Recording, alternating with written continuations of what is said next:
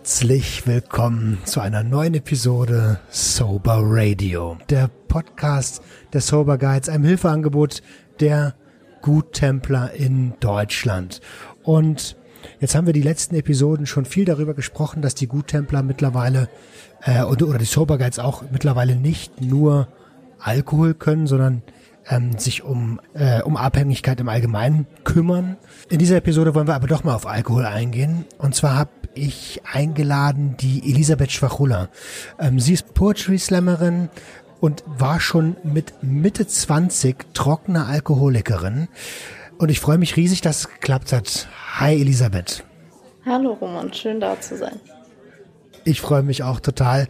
Ähm, das war eine relativ spontane Sache über Instagram. Ähm, ja, erzähl mir doch mal ein kleines bisschen über dich.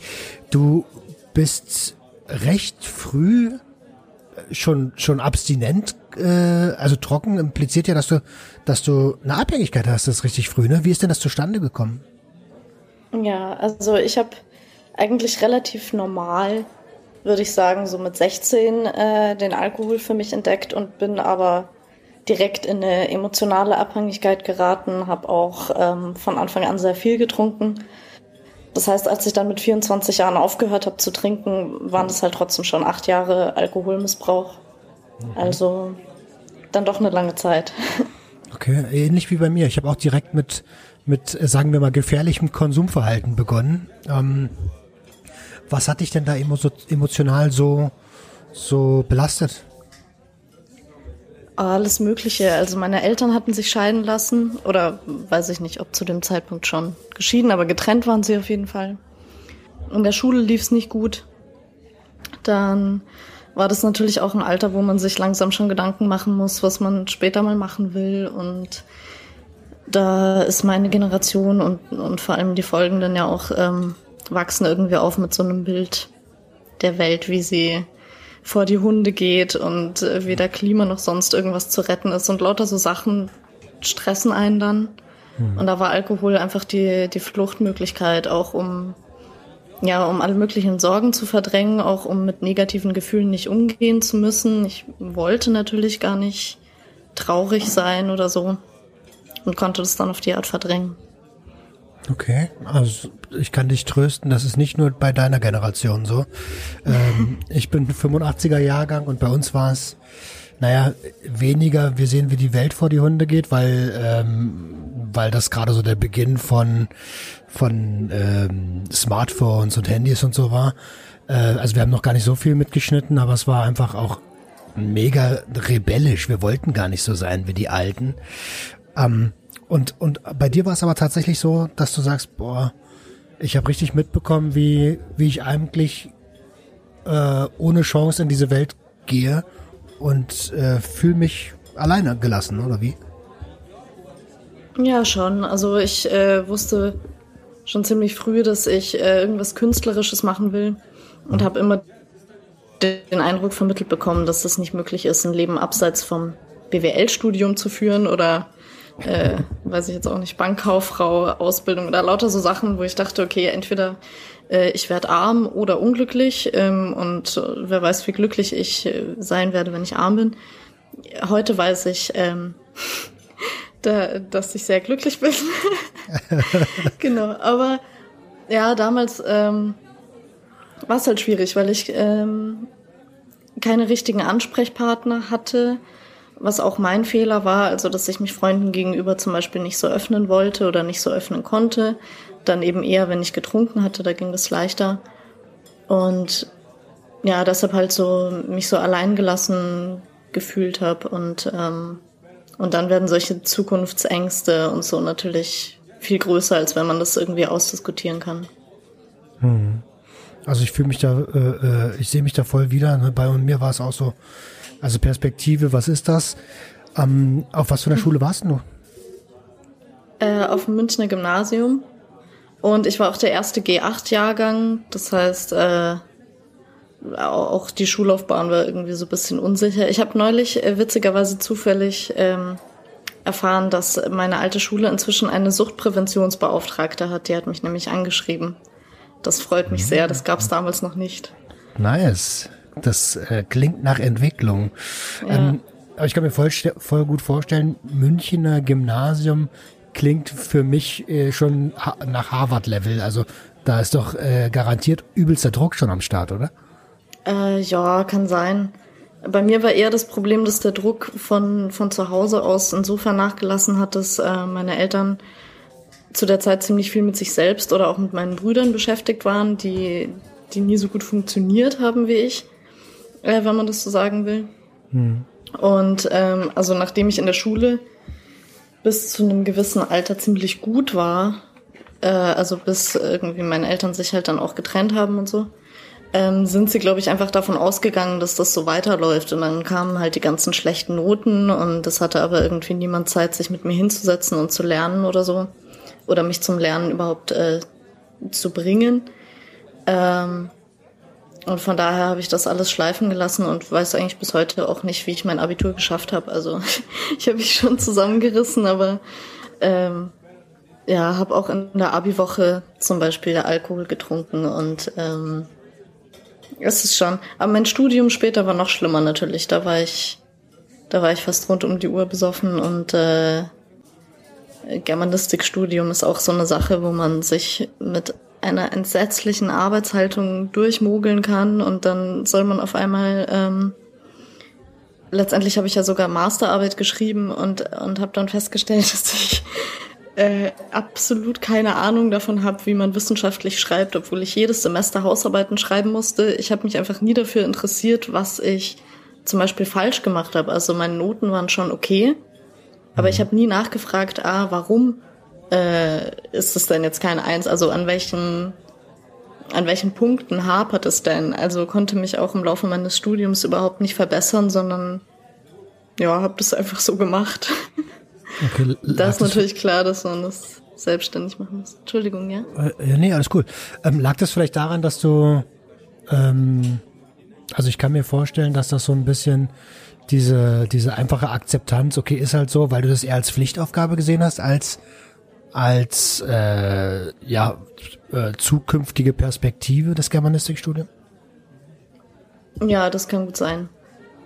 Mhm. Also das war auch tatsächlich so, dass ich natürlich äh, mich gefragt habe, was ich dann danach überhaupt damit anfangen kann, was mich auch letztendlich in die äh, in meine größte Krise gestürzt hat, die mich, die mich dann im Endeffekt in die Abstinenz geführt hat. Okay. Um, bevor wir zur Abstinenz gehen, lass uns noch mal ein bisschen weiter in den Konsum gehen, wenn es für dich okay ist. Ne? Alles kann, nichts ja, muss.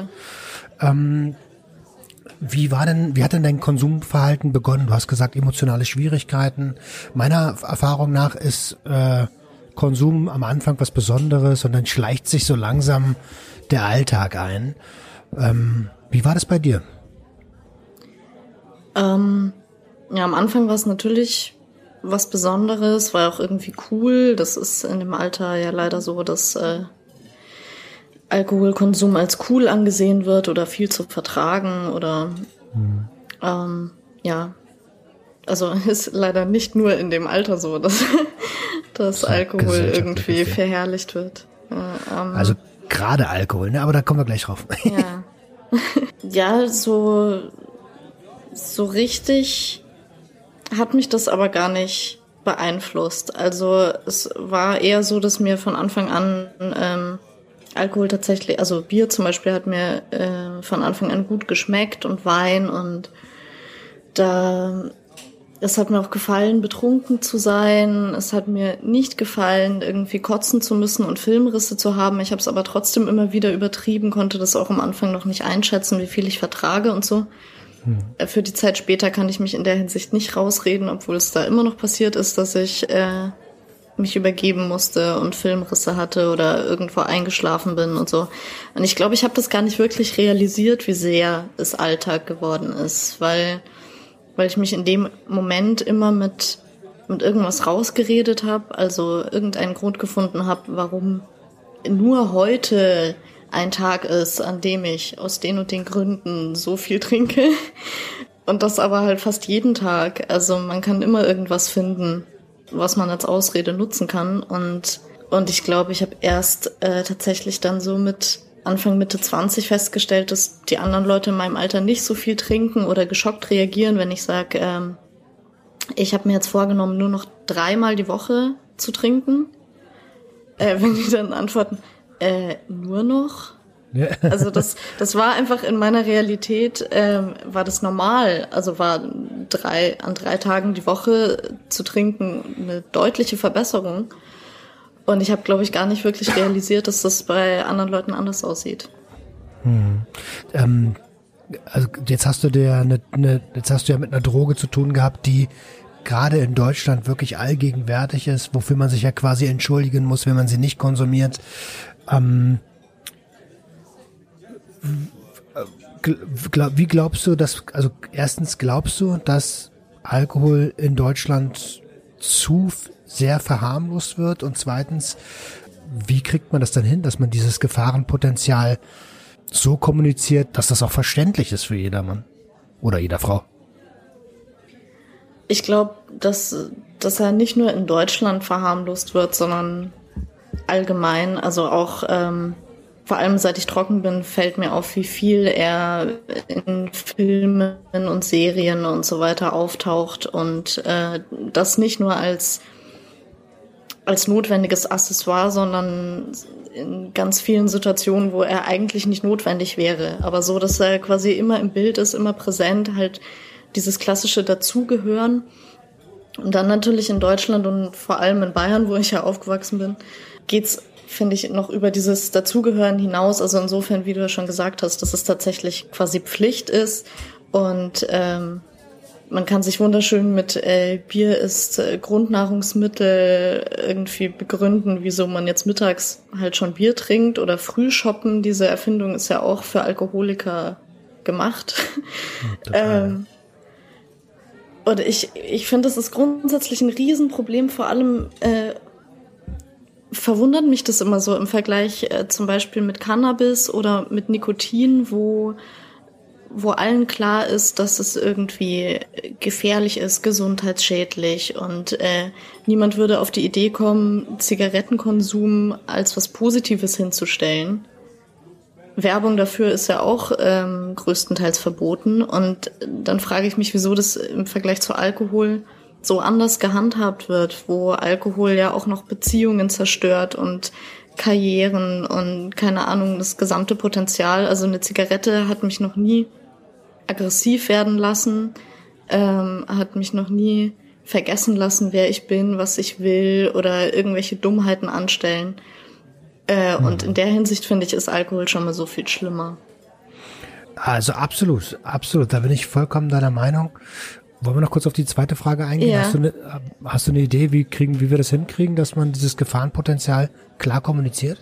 Äh, ich versuche natürlich, meinen Beitrag dazu zu leisten, indem ich drüber spreche, dass man eben auch schon sehr jung abhängig werden kann. Das war in meinem Kopf nämlich immer der Punkt, der, der es, glaube ich, überhaupt so weit hat kommen lassen, dass ich dachte, ja, ich bin jetzt noch jung und wenn man jung ist, kann man trinken, so viel man will, so ungefähr, als hätte das überhaupt keine Konsequenzen, als würde sich der Körper auch nicht trotzdem dran gewöhnen.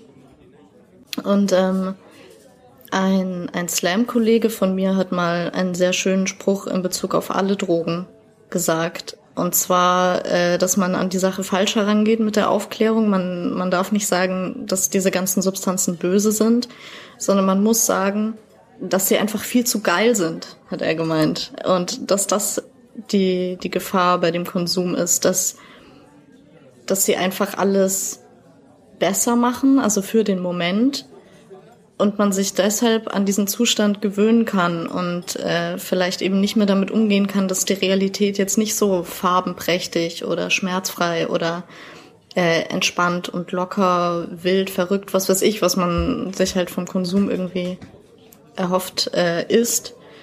Ich habe das in Bezug auf äh, Alkohol und auch auf Gras festgestellt, dass ich jetzt abgesehen davon, ob es tatsächlich besser war mit als ohne, also auch für den Moment, sondern nehmen wir einfach mal an, dem wäre so, dass ich einfach über Jahre kein bisschen meinen Kummer verarbeiten konnte, Probleme, die ich mit mir selbst hatte äh, oder mit dem Leben oder also nichts Negatives konnte ich jemals wirklich analysieren oder akzeptieren oder ändern oder so, weil ich es einfach immer, wenn es aufgetaucht ist, weggeschoben habe. Und davon wird es natürlich nicht weniger, davon wird es immer, immer mehr und dann wird die Angst aufzuhören immer größer, wenn man denkt, dieser Riesenberg aus Negativität stürzt dann auf mich ein und begräbt mich und äh, so. Also für mich war äh, Abstinenz gleichzusetzen mit dem Tod. Ich dachte, ich überlebe keinen Tag lang nüchtern diese, diese Realität zu betrachten. Und habe dann aber festgestellt, dass das halt äh, der einzige Weg ist, um diesen Berg zu verkleinern und dass es wirklich klappt. Ja, da kann ich mich äh, auch äh, nahtlos anschließen. Das war bei mir auch so. Ich habe erst gedacht, äh, boah, wenn du jetzt abstinent wirst, dann musst du ja mit dieser ganzen Scheiße klarkommen. Ich weiß gar nicht, wie das geht. Ähm, und, und das ist ja genau das, was du auch sagst. Erstmal ist ja eine Substanz nur eine Substanz, ne? Aber die. Intention ist halt total wichtig. Warum konsumiere ich denn eigentlich? Wenn ich mir Glück extern zuführen will, kann das irgendwie gar nicht funktionieren. Ne? Das ist, tja, habe ich aber auch erst gecheckt, jetzt wo ich abstinent bin. Ja, ist ein krasser Irrglaube. Aber hallo, aber hallo. Wie sah denn dein Konsumverhalten aus? Du hast gesagt, du hast viel getrunken, täglich getrunken. Ähm, kannst du mir mal so eine, ja, Wasserstandsmeldung geben? Was, was war so der, das Maximum, was für dich normal war? Also gegen Ende ist es schwierig zu sagen, weil ich äh, im Laufe der Jahre auch immer andere Getränke bevorzugt habe und ähm, je nachdem an meinen Alltag angepasst auch ein anderes Trinkverhalten hatte. Aber kurz bevor ich aufgehört habe, würde ich sagen, war ein typischer Freitagabend ähm, so, dass ich oder sagen wir mal so, ich äh, habe freitags ausgeschlafen, bin dann zu meiner Bandprobe gefahren, so um drei Uhr nachmittags. Um die Zeit habe ich dann schon mal mein erstes, mein Wegbier getrunken, mhm. was jetzt von außen betrachtet äh, ja schon nachmittags war. Äh, von, von meiner Perspektive aus betrachtet war ich erst vor kurzem aufgestanden, also es war eher vormittags. Mhm. Ähm, habe dann in der Bandprobe noch mal so drei, vier Bier getrunken und dann sind wir meistens äh, in, den, in so einen Rockclub gefahren, wo ich dann nochmal, also bestimmt sechs, sieben Bier und, und vielleicht noch ein paar Shots oder so getrunken habe. Und das war so, das war normal. Also da war ich da zwar schon sehr betrunken, aber das waren jetzt nicht die Abende, an denen ich krass abgestürzt bin. Das heißt, da war auf jeden Fall noch Luft nach oben. Es war auch Luft nach unten. Das war immer ein Freitag oder so. Also unter der Woche habe ich je nachdem äh, nicht so viel getrunken. Ich hatte tatsächlich auch paar Abende, wo ich nur ähm, zwei, drei Bier getrunken habe oder so und dann ganz stolz auf mich war, wie gesund ich doch lebe. Aber ja, im Normalfall war es schon eher so eine Flasche Wein oder halt fünf, sechs Bier. Gab es Abende, wo du non-alkoholik unterwegs warst? Ganz, ganz selten. Also ich habe immer wieder so Versuche gestartet, auch ähm, initiiert durch meinen Bruder. Wir waren zum Beispiel sogar einmal in einem Club, äh, also es war eine bescheuerte Idee, aber da waren wir nüchtern, äh, haben nur Cola getrunken und es war entsetzlich. Also da, da habe ich verstanden, wieso man eigentlich nur betrunken feiern geht. Und ähm, lauter so Einzelfälle. Ich habe auch mal für eine Woche aufgehört zu trinken und einmal sogar für zwei Wochen. Eigentlich nur, um zu beweisen, dass ich nicht abhängig bin. Haha. Hab natürlich mhm. die ganze Zeit äh, nur darauf gewartet, endlich wieder trinken zu dürfen. Aber es war jetzt nicht so, dass ich ohne, ohne irgendeine externe Motivation oder ohne irgendeinen, ich muss ja was beweisen, Grund oder so, ähm, jemals gesagt hätte, nee, heute trinke ich nichts. Okay, Okay, okay. Ähm, jetzt hast du eben noch gesagt, du bist, äh, also auch da habe ich mich komplett wieder gesehen.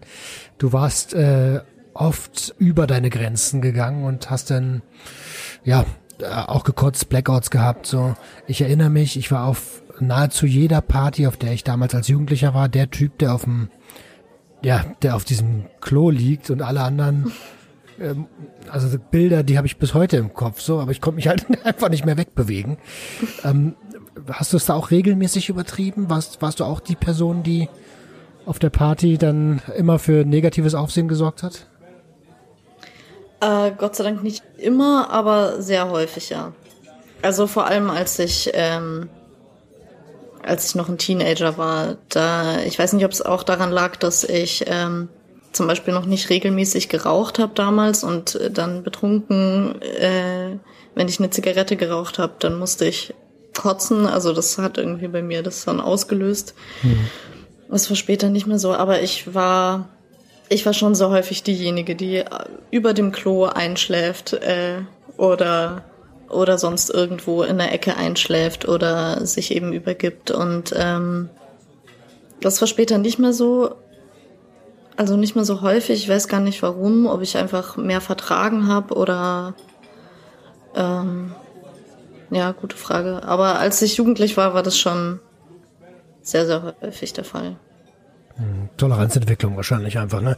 Das äh, ging mir ähnlich. Dann sind aber alle möglichen anderen Substanzen dazugekommen. Ähm, jetzt habe ich vorhin äh, kurz äh, das Stichwort Gras gehört ähm, und habe auch vor kurzem irgendwie auf deinem auf deinem Blog gesehen die Wahrheit über Cannabiskonsum. äh, Hast du Cannabis konsumiert? Konsumierst du Cannabis ähm, oder bist du komplett abstinent? Ich bin inzwischen komplett abstinent. Ich habe ähm, meinen ersten Joint auch so mit, mit 16 geraucht, habe mich dann aber nicht weiter dafür interessiert. Also den zweiten dann vielleicht mit 20 oder so.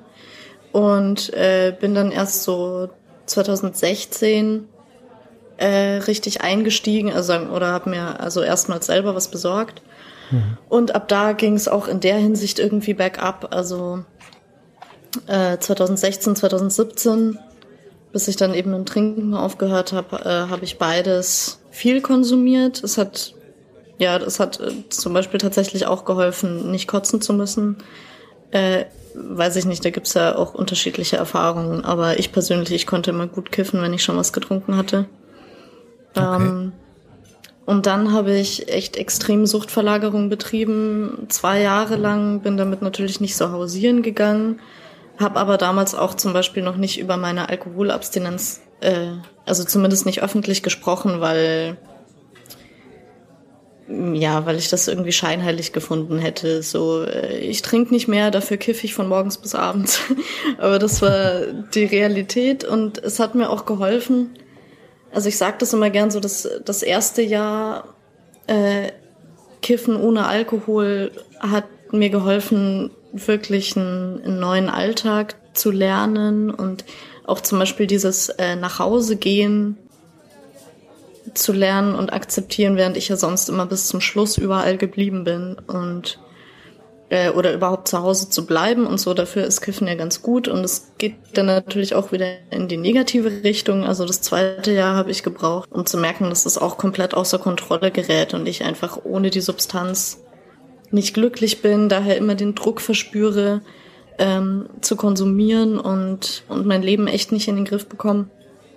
Und ich habe dann äh, im August 2019 mit dem Kiffen aufgehört. Okay, cool. Genau, und bin seitdem abstinent. Mega gut. Ungefähr um die Zeit, also im, im September habe ich aufgehört zu trinken, auch 2019. Ähm, oh, krass. Herzlichen Glückwunsch an der Stelle. Danke ebenso. Dankeschön. Jetzt, äh, jetzt haben wir einen ganz guten Eindruck bekommen, wie dein Konsumverhalten aussah, wie das Ganze gestartet ist und auch aus welchen Gründen das gestartet ist. Wann war für dich der Moment da zu sagen, boah, ey, ich glaube, ich habe echt ein Problem und ich muss mir jetzt mal Hilfe suchen. Oder hast du dir Hilfe gesucht? Wie lief denn das? Nicht wirklich. Also ich habe ähm, die Hilfe letztendlich ungefragt in Form meines jüngeren Bruders bekommen. Äh, es war so, dass ich mich ja, dass ich mich eigentlich über Monate in einer persönlichen Krise befunden habe, wo ich, ich habe es vorhin schon angedeutet, irgendwie einerseits damit konfrontiert war, ähm, höchstens noch ein Jahr lang zu studieren und dann meinen Master zu haben und immer noch keinen Plan, äh, was ich überhaupt machen will in meinem Leben. Also kein, kein Berufswunsch, überhaupt kein mhm. Ziel. Mhm. Ähm, außerdem äh, ja, war ich einfach wahnsinnig unglücklich die ganze Zeit und äh, ein Bekannter von mir hat sich im Januar 2019, das, äh, 2017 das Leben genommen. Mein Bruder ist im Januar 2017 zu einer Weltreise aufgebrochen. Also letztendlich ist er nur nach, nur nach Griechenland ausgewandert, aber der war so mein bester Freund und Vertrauter und das heißt, es ist irgendwie alles so zusammengekommen, dass ich äh, dass ich wirklich verzweifelt war und, und festgestellt habe, dass ich so wie ich lebe, mein Leben eigentlich auch am liebsten beenden würde und also war durch diesen äh, Suizid des Bekannten mit dem Thema halt konfrontiert und dachte, okay, ich bin einfach nur zu feige, um das so zu machen wie er. Ich versuche das so langsam und heimlich, also mich irgendwie heimlich zu Tode zu trinken. Hm. Ähm, und habe gecheckt, dass das also weder fair gegenüber meiner Familie oder meinen Freunden ist, noch, ähm, noch wirklich sinnvoll. äh, für mich, also habe mir dann gedacht, okay, entweder ich, ich mache das, also entweder ich beende mein Leben wirklich oder ich muss es komplett ändern. Also ich muss grundlegend was ändern und ich habe mich in den Jahren davor, immer wenn ich unzufrieden war, habe ich mich davor gescheut, äh, natürlich Alkohol als die, die Schraube zu sehen oder anzuerkennen, an der ich drehen muss. Aber es wurde mir dann schon klar, auch dadurch, dass es immer mehr außer Kontrolle geraten ist. Also ich wirklich, keine Ahnung, davor habe ich zum Beispiel noch ähm, an einem Tag die Woche nichts getrunken oder so, je nachdem, um, also bin dann zu Hause geblieben. Wäre ich rausgegangen, hätte ich schon getrunken, aber also habe mir irgendwie noch beweisen wollen, dass ich irgendwas im Griff habe und ähm, das war dann Anfang 2017 auch gar nicht mehr der Fall, dass ich einfach auf alles geschissen habe und ähm, und dann dachte ich ja okay, bevor ich mein Leben jetzt wirklich komplett wegschmeiße, kann ich ja mal probieren, was zu ändern. Und, und habe das dann auf Anraten meines Bruders hin ausprobiert, habe ähm, einen guten Monat lang nichts getrunken. Da war ich in Griechenland, also auch weg von, von meiner Stammkneipe und meinen Freunden und so. Bei, bei ihm dann, woher, wohin ähm, er ausgewandert ist? Ja, genau. Mhm. Also bei unserem Großvater letztendlich, der, der ist Grieche und lebt in Griechenland. Okay. Genau. Und äh, ja, und dann habe ich aber wieder angefangen, habe dann aber festgestellt, dass dass ich es nicht kann. Also bis dahin dachte ich, ähm, ich müsste einfach einen neuen Umgang damit erlernen. Aber da habe ich dann gecheckt, dass ich wirklich körperlich abhängig bin und, und es viel, viel schwerer ist, ein bisschen was zu trinken oder unmöglich für mich ist, ein bisschen was zu trinken, während gar nichts zu trinken zumindest für diesen Monat machbar war. Dann habe ich den Entschluss gefällt, ähm, komplett aufzuhören und habe das auch so durchgezogen. Allein? Ja. Ah, mega krass. ich glaube, da hat, also hat mir nur mein Ego geholfen. Äh, ich habe allen möglichen Leuten angekündigt, dass ich mit dem Trinken aufhöre. Äh, ich habe damals noch in einem Club an der Garderobe gearbeitet. Ich habe also da habe ich natürlich auch ständig gesoffen. Da habe ich zum Beispiel meiner Chefin und allen Kollegen erzählt, dass ich aufhöre, meiner ganzen Familie. Also ich habe sogar so eine Art Abschiedsparty für den Alkohol geschmissen, wo ich das äh, allen Anwesenden verkündet habe, dass ich aufhöre, was die allerwenigsten geglaubt haben. Aber das war für mich so, ja, wie so ein Sicherheitsnetz, wo, mhm wo ich gesagt habe, okay, wenn ich mein Gesicht nicht verlieren will, dann muss ich das durchziehen. Und habe so quasi versucht, mich selbst auszutricksen, also mich dadurch daran zu hindern, äh, ja, doch wieder eine, zu trinken. Eine voll gute Methode, ne? Ich meine, ich mache es ja nicht anders mit all meinen Öffentlichkeitsauftritten, mit dem Podcast und so. Ich habe mich 21 Jahre lang weggeschossen, also wirklich komplett weggeschossen so. Und wäre ich nicht nach außen gegangen so, dann ja, wer weiß, dann wäre es bestimmt wieder so langsam reingesickert.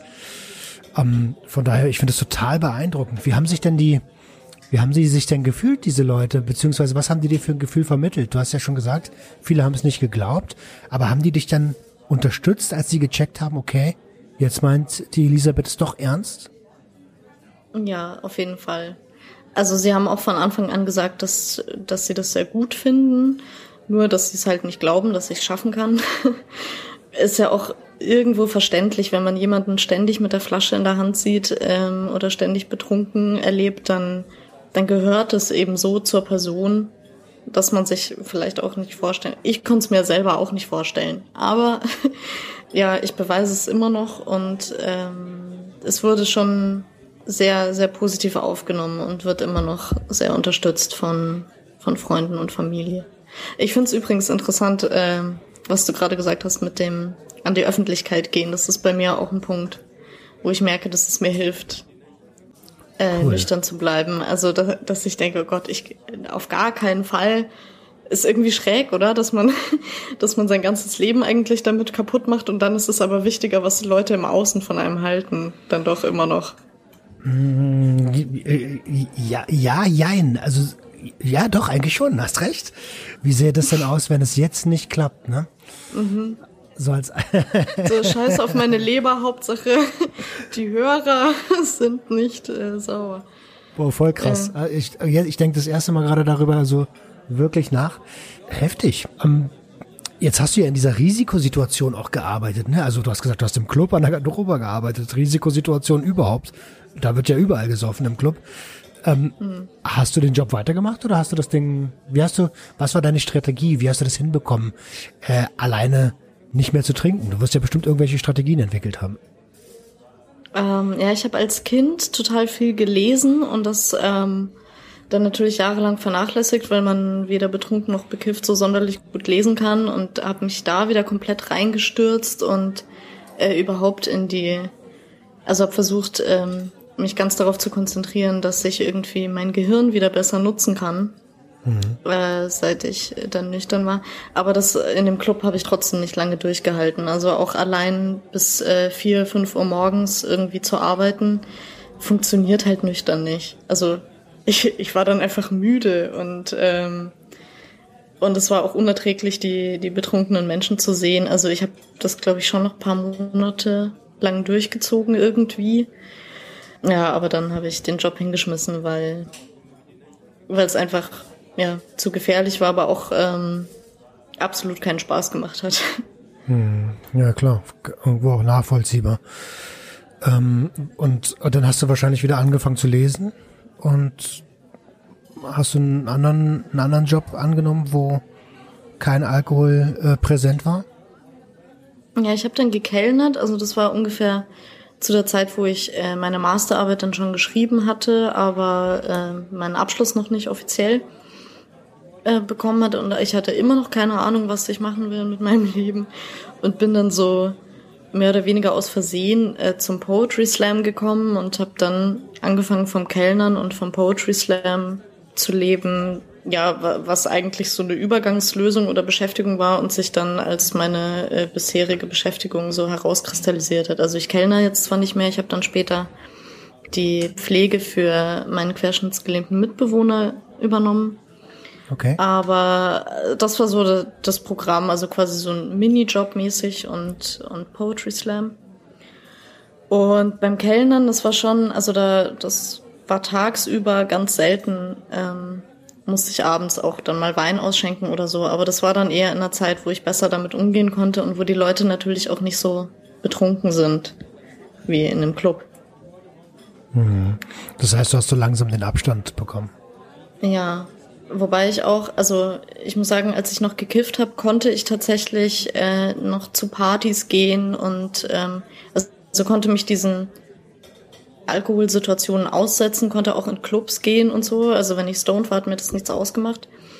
Das habe ich dann gemerkt, eben, es war ein bisschen absurd, als ich dann nach zwei Jahren halt mit dem Kiffen aufgehört habe und auf einmal viel, viel mehr getriggert war von diesem ganzen Alkoholgedöns. Also da stand bei uns in der WG eine Flasche Wein auf dem Tisch, aus der noch nicht mal jemand getrunken hat. Also die stand einfach da und ich konnte, also klar, ich war zu der Zeit dann eben voll auf äh, Entzug quasi und war sowieso mhm. mit den Nerven am Ende, aber ich konnte irgendwie nicht an dieser Flasche vorbeigehen, ohne dass es mir was ausgemacht hat. Mhm. Mhm. Voll der Suchtdruck.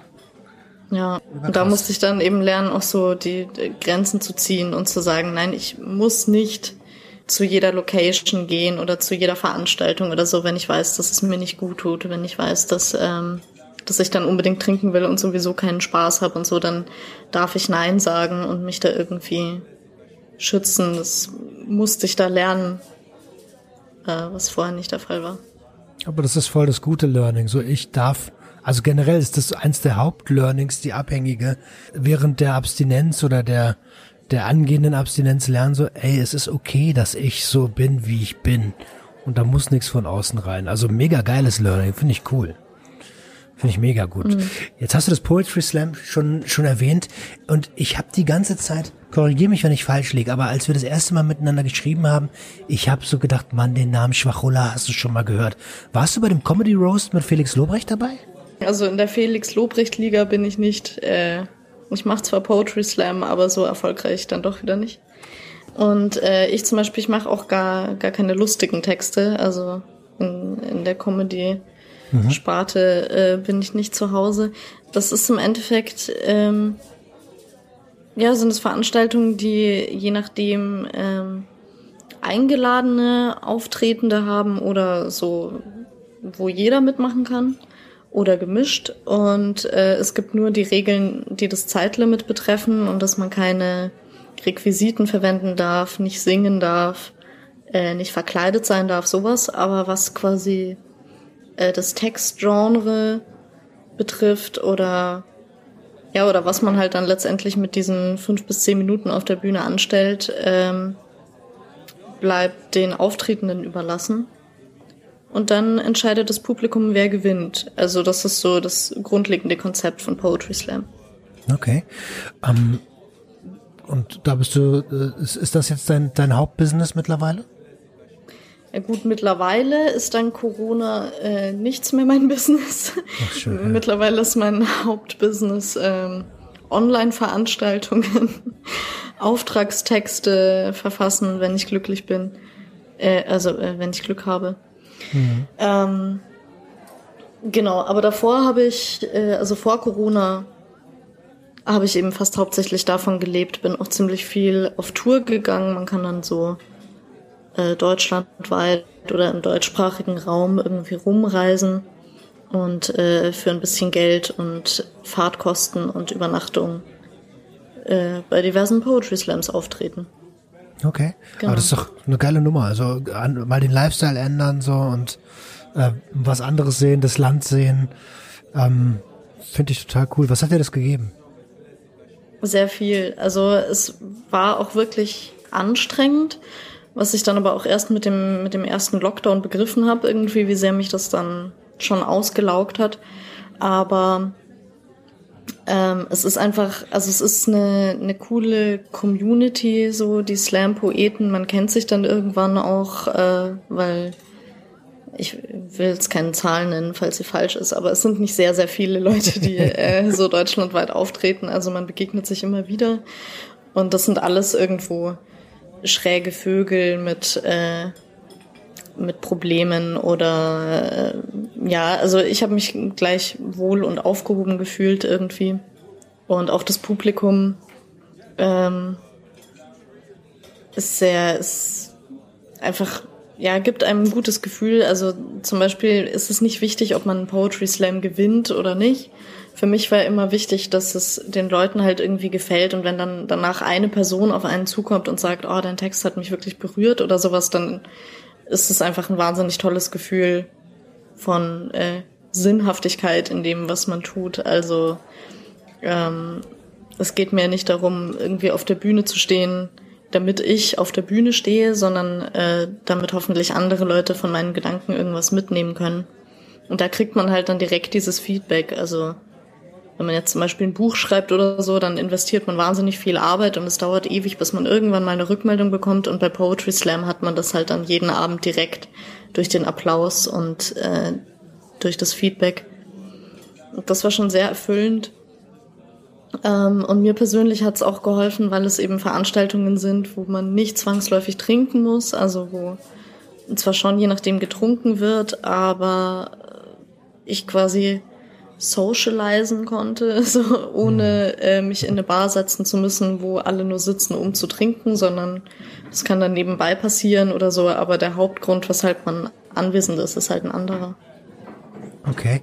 Ähm, du hast es gerade schon angesprochen, Sinnhaftigkeit finde ich einen richtig guten Punkt. So ähm, einfach, wir leben ja in so einer hardcore-mäßigen Konsumgesellschaft und wenn man dann die die das Privileg hat, was zurückzugeben, quasi eine Dienstleistung zu erbringen und wirklich der Gesellschaft in dem Moment zu dienen und dann was dafür zurück, zurückzubekommen, das ist schon total geil, ne? Also ich, ich, ich, mhm. ich fühle dich da. Wie nimmst du das, wie nimmst du das wahr? Also ja, äh, sinnhaftig und so und, und kannst du dieses, dieses Lob dann auch komplett annehmen, dieses gute Gefühl? Weil oft haben wir Abhängige ja, so erlauben uns ganz viel nicht.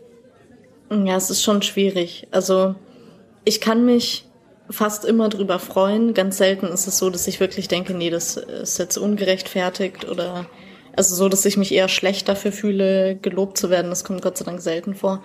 Mhm. Aber es, es ist schon sehr merkwürdig. Also ich muss zugeben, dass ich auch, so sehr ich mich zum Beispiel über Mails, die ich äh, immer wieder bekomme, oder also ob jetzt auf Instagram oder über meine Website oder so, äh, Nachrichten mit Komplimenten quasi, da freue ich mich dann zwar drüber, aber andererseits fällt es mir total schwer, die zu beantworten, weil weil ich mich entweder so sehr freue, das ist wie so ein, so, so ein unerwartetes Geschenk, wo ich eben dann, je nachdem, das Gefühl habe, das gar nicht verdient zu haben oder so, oder es eben ja einfach gar nicht richtig annehmen kann, so oder so.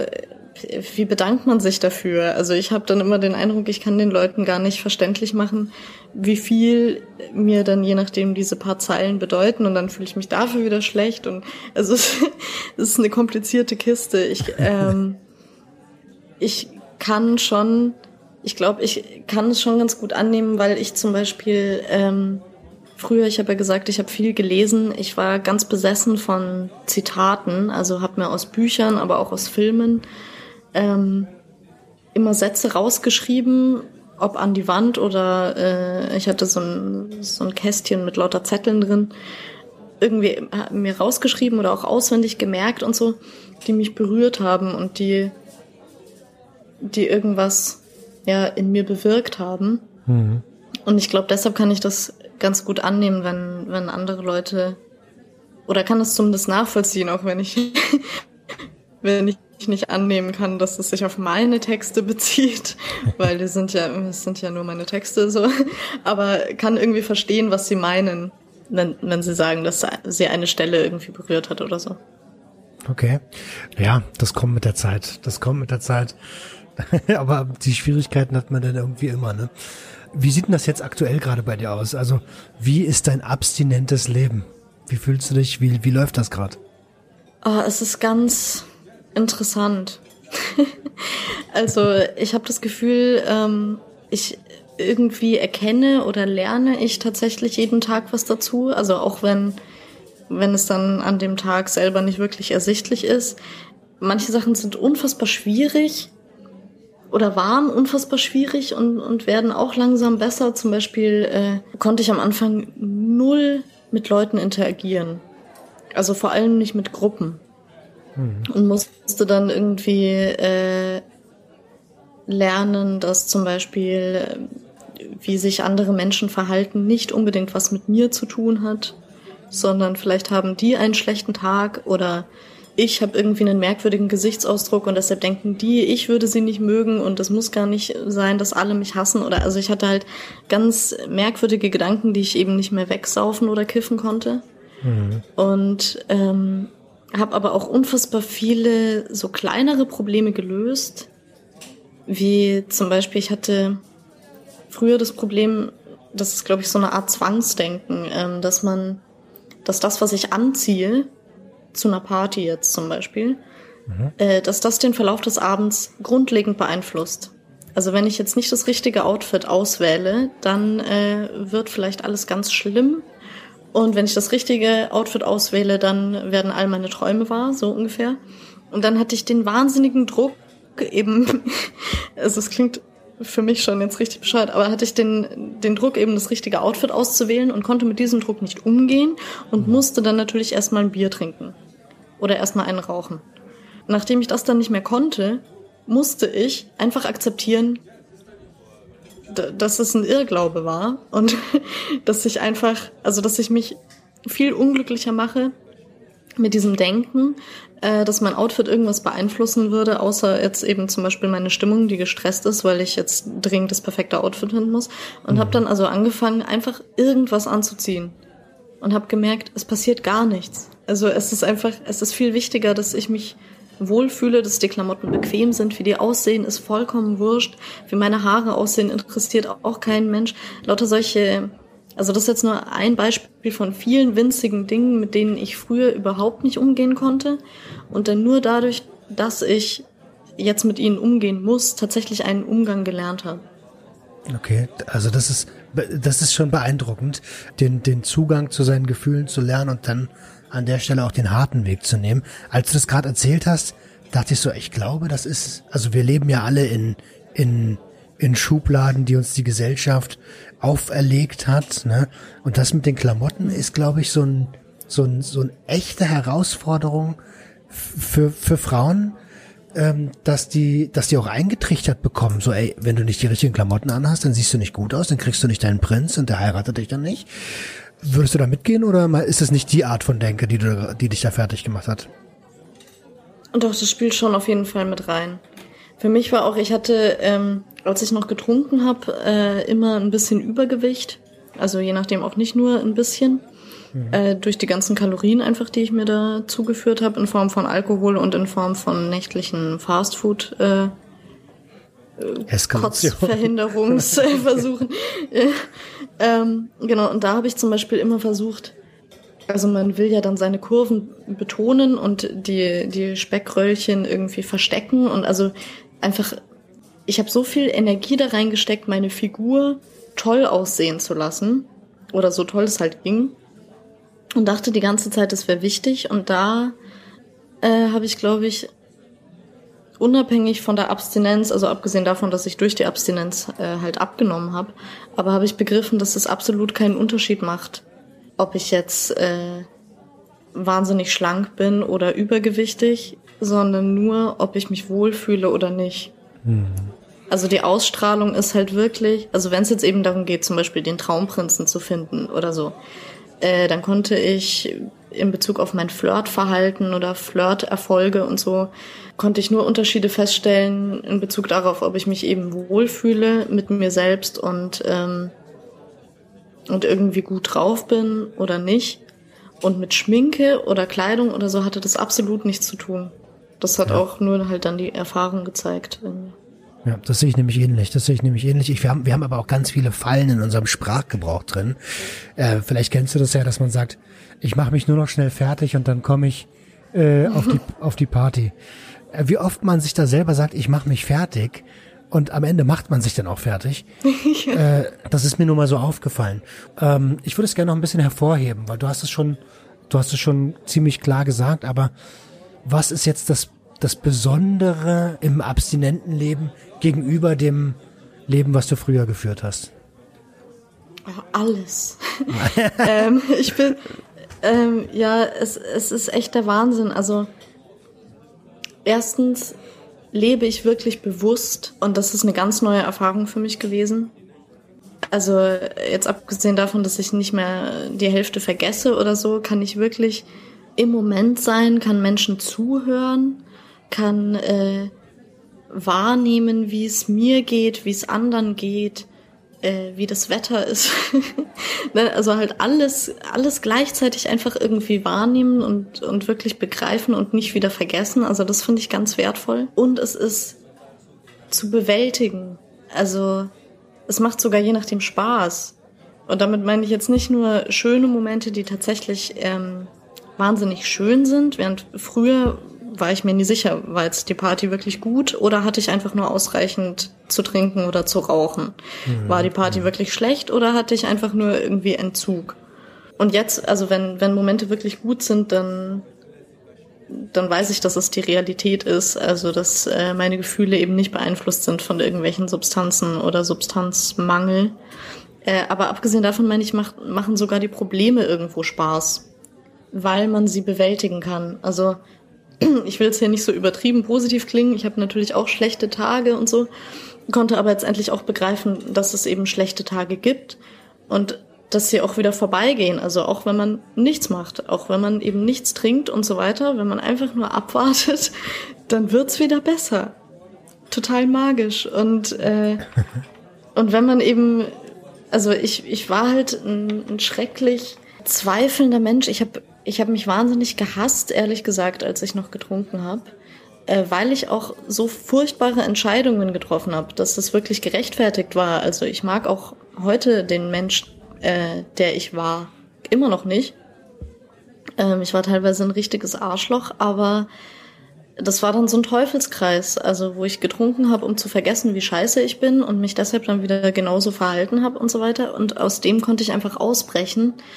Und das ist richtig toll. Also zum Beispiel zuhören, man merkt es vielleicht, ich rede irgendwie gern, ich rede viel.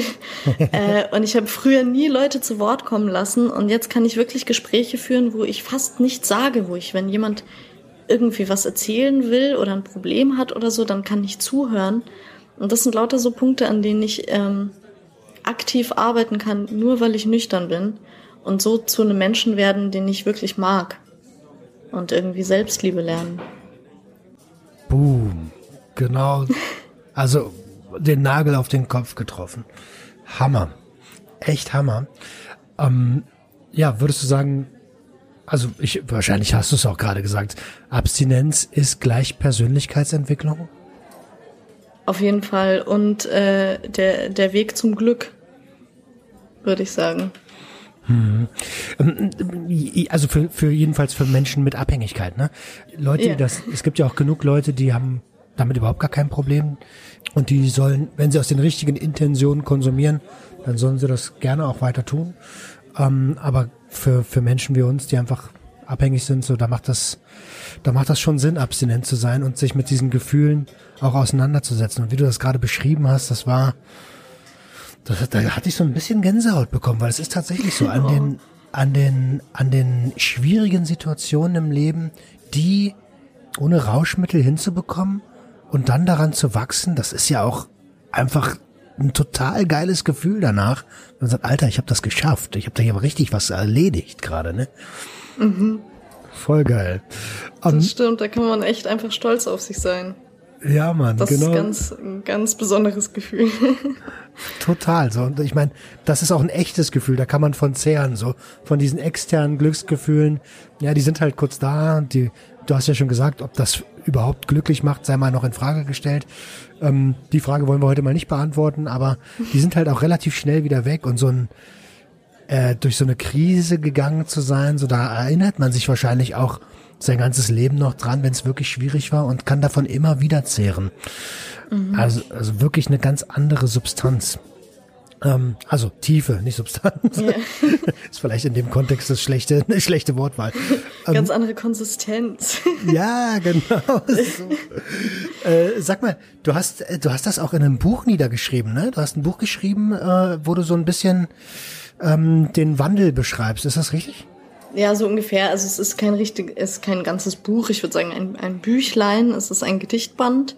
Mhm. Ähm, und da, das sind einfach Gedichte von ähm, von meinem Tiefpunkt 2017, den ich ja ein bisschen geschildert habe, bis hin zu den ersten nüchternen Tagen. Also alle Gedichte, die in der Zeit entstanden sind, ähm, kombiniert mit Tagebucheinträgen aus der Zeit, die sind je nachdem also die sind nicht so explizit. Man merkt, dass ich äh, nicht bewusst versucht habe, jetzt eben ein, ein Buch darüber zu schreiben oder sowas, sondern es sind einfach meine authentischen Gedankenprozesse und Gefühle und da schlägt sich das aber alles nieder, diese, diese Beschäftigung mit meinem Selbstbild, meinem Alltag, mit dem Alkohol und so. Das kann man auch äh, über meine Website bestellen. Hm. Die verlinken wir natürlich in den Show Notes, ähm, genauso wie dein Instagram-Profil. Ich würde zum Ende hin gerne noch ähm, eine Sache machen. Hast du einen Tipp für die Community, die teilweise selbst lange abstinent ist schon, teilweise aber auch noch mittendrin ist und teilweise auch Angehörige sind einfach oder sich nur für das Thema interessieren. Hast du einen Tipp, aus den du der Community mit auf den Weg geben möchtest? Also eine wichtige Erkenntnis für mich oder für auch ähm, meine Angehörigen und mein Umfeld war, dass in meinen Augen eine Suchtproblematik immer ein, ein großer Schmerz oder eine große Angst zugrunde liegt, die durch die, durch den Konsum irgendwie gelöst werden soll. Und ich glaube, es ist ganz wichtig für uns als Gesellschaft ähm, zu akzeptieren, dass erstens dieser, dieser Schmerz normal ist in gewissen Formen, bei manchen eben stärker und bei manchen schwächer vorhanden ähm, und wir nicht immer alles positiv haben können, wir nicht immer alles perfekt machen können und äh, nicht immer glücklich sein müssen. Und dass ähm, ja, dass es wichtig ist, füreinander da zu sein und sich offen mitzuteilen, wie es uns geht, äh, um uns tatsächlich gegenseitig unterstützen zu können. Und dann hoffentlich ohne Substanzen leben können. Cool. Also ein sehr, sehr guter Tipp. Ich möchte mich an der Stelle bedanken bei dir für dieses tolle Gespräch. Ich mhm. finde deine Art super sympathisch, sehr reflektiert, ähm, wie du an die Sache rangehst und wünsche dir persönlich auch für die Zukunft nur das Beste, was du dir wünschst. Man sagt immer so ganz, äh, so, so ganz viel Erfolg, ne? Aber ich wünsche dir, dass du das erreichst, was du dir vornimmst. Und zwar zu der Zeit, die, äh, die das Ganze halt einfach braucht, ne? Um, Danke dir. Ja, das, das wünsche ich dir auch. Das sind sehr schöne Wünsche. Ja, vielen, vielen lieben Dank. An der Stelle sind wir durch. Mehr habe ich gar nicht zu sagen. Freut euch auf die nächste Episode äh, Sober Radio. Und wenn du hier draußen merkst, boah, ich habe mich hier gerade ganz oft wiedergefunden und hast dir auch gedacht, Mensch, vielleicht suche ich mir mal Hilfe, dann ähm, findest du in den Show Notes die Seite der Sober Guides. Ruf uns gern an. Du musst es nicht allein schaffen. Und ähm, wir sind immer für dich da, haben immer ein offenes Ohr. Die Nummer ist selbstverständlich kostenfrei. Und ähm, in diesem Sinne möchte ich sagen, habt einen schönen Restsonntag. Wir hören uns nächste Woche, wenn es heißt, herzlich willkommen beim Sober Radio. Ihr Lieben, ciao, ciao, Elisabeth, ciao, ciao. Ciao, danke.